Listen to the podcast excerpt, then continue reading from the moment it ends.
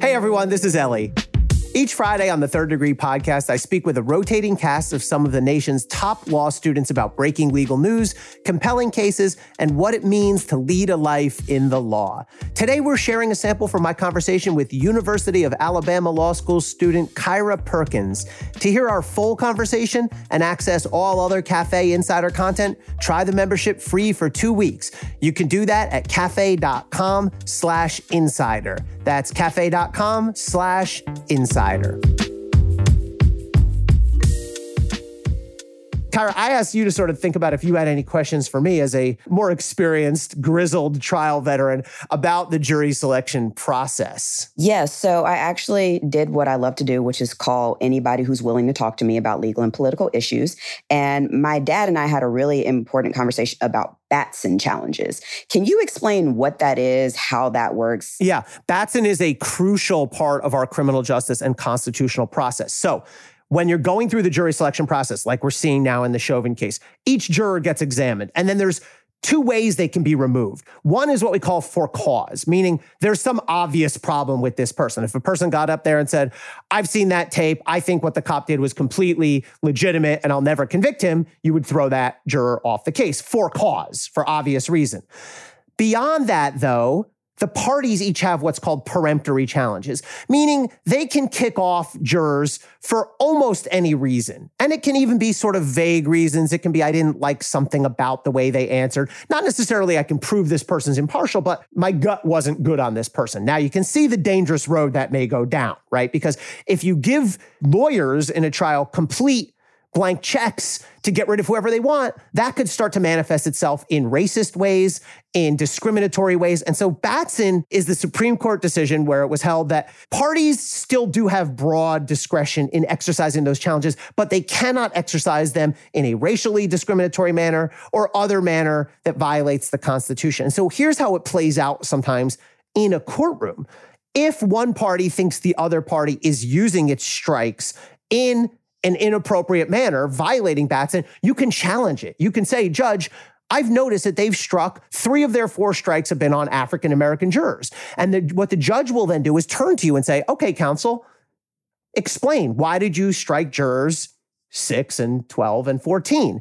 And then the lawyer has to give what's called a race neutral reason.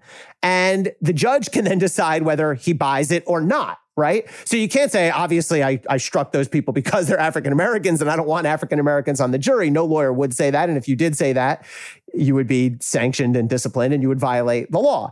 But instead, you get into this gray area where sometimes people have perfectly good explanations and sometimes it's a little dicier and it's up to the judge if the judge believes the explanation. Now, I'll tell you, I'll give you a couple of real life examples from, from my experience. I'm proud to say I was never even Batson challenged in any trial I ever did. And by the way, prosecutors do get Batson challenged sometimes very quickly. There have been instances I had colleagues who struck one minority juror and immediately the defense lawyer said, I challenge that. I want to raise a Batson challenge. Usually, or always, really, in my experience, my colleagues were able to give a perfectly legitimate non racial reason why they removed the person. I didn't like the answer to this question, for example. I once actually raised a Batson challenge that was successful the other way against the defense. So I once tried a human trafficking trial where we had five defendants on trial. All five defendants were women all of the victims in the case were young women who had been sort of held captive and trafficked by our defendants. And we were going through jury selection.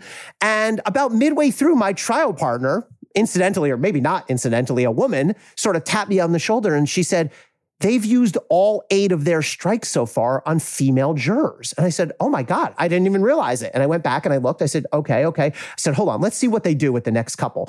Next two or three, they struck a woman, they struck a woman, they struck a woman. And finally, I said, okay, judge, I have to raise this now. They've had 10 or 11 challenges at this point, and they've used all of them on females. And the judge had the same reaction as I did, by the way. A male judge, maybe the same thing. He said, what? They have? Oh my goodness, you're right. And he turned to the defense lawyers. There was five lawyers because there was five defendants. And he said, I need to hear your reasoning here. What is your reason? Let's go through them one by one. And honestly, the defense lawyers had nothing. They tap danced and they had very flimsy explanations. It was very clear to me that they were striking intentionally female jurors. And the judge made that finding. He said, Well, I don't buy your explanations here. I find that you are using your strikes in a discriminatory manner to keep women off the jury. Now, here's the frustrating part. So far, so good, right? You think, okay, our system at work. I said, okay, judge, what are we going to do? We, you know, we should eliminate the rest of their strikes or re-impanel some of these jurors that they struck. The judge said, no, it's up to the judge, by the way, what the penalty is. The judge said, no, I'm just going to caution them against doing this again. I was like, judge, we're three quarters of the way through picking this jury and they've been using them in a way you found to be discriminatory. So it's a, an important protection, but it, a lot of it really comes down to the way that it is utilized and enforced in the courtroom itself. So I had a frustrating experience with it. Let me ask you about your view of that. Is there a better way than this? Is there a better way to ensure that we have representative juries, or really more to the point, to ensure that lawyers aren't eliminating jurors in a way that's racially discriminatory or otherwise violates our Constitution? I would say, first and foremost, I think that the Batson challenge probably needs better enforcement. I think that would solve part of the problem there. But I think if we learned anything from the COVID 19 pandemic, it is the amount to which Zoom and technology can be utilized in our legal system. And I think it might be interesting to see what would happen if we started using some type of technology or video conferencing system where you can't see people or maybe their voices are somewhat, you know, distorted or something like that. So you can't tell gender, you can't tell race, you can't tell age. And then every person that you strike, you have to end up having an actual legitimate reason, a for cause reason to strike them. That is fascinating. Uh, boy, I, imagine that. I mean, it, in, in some sense, I think it's a perfect solution because the fact of the matter is when you're picking a jury, you have very limited information about the jury.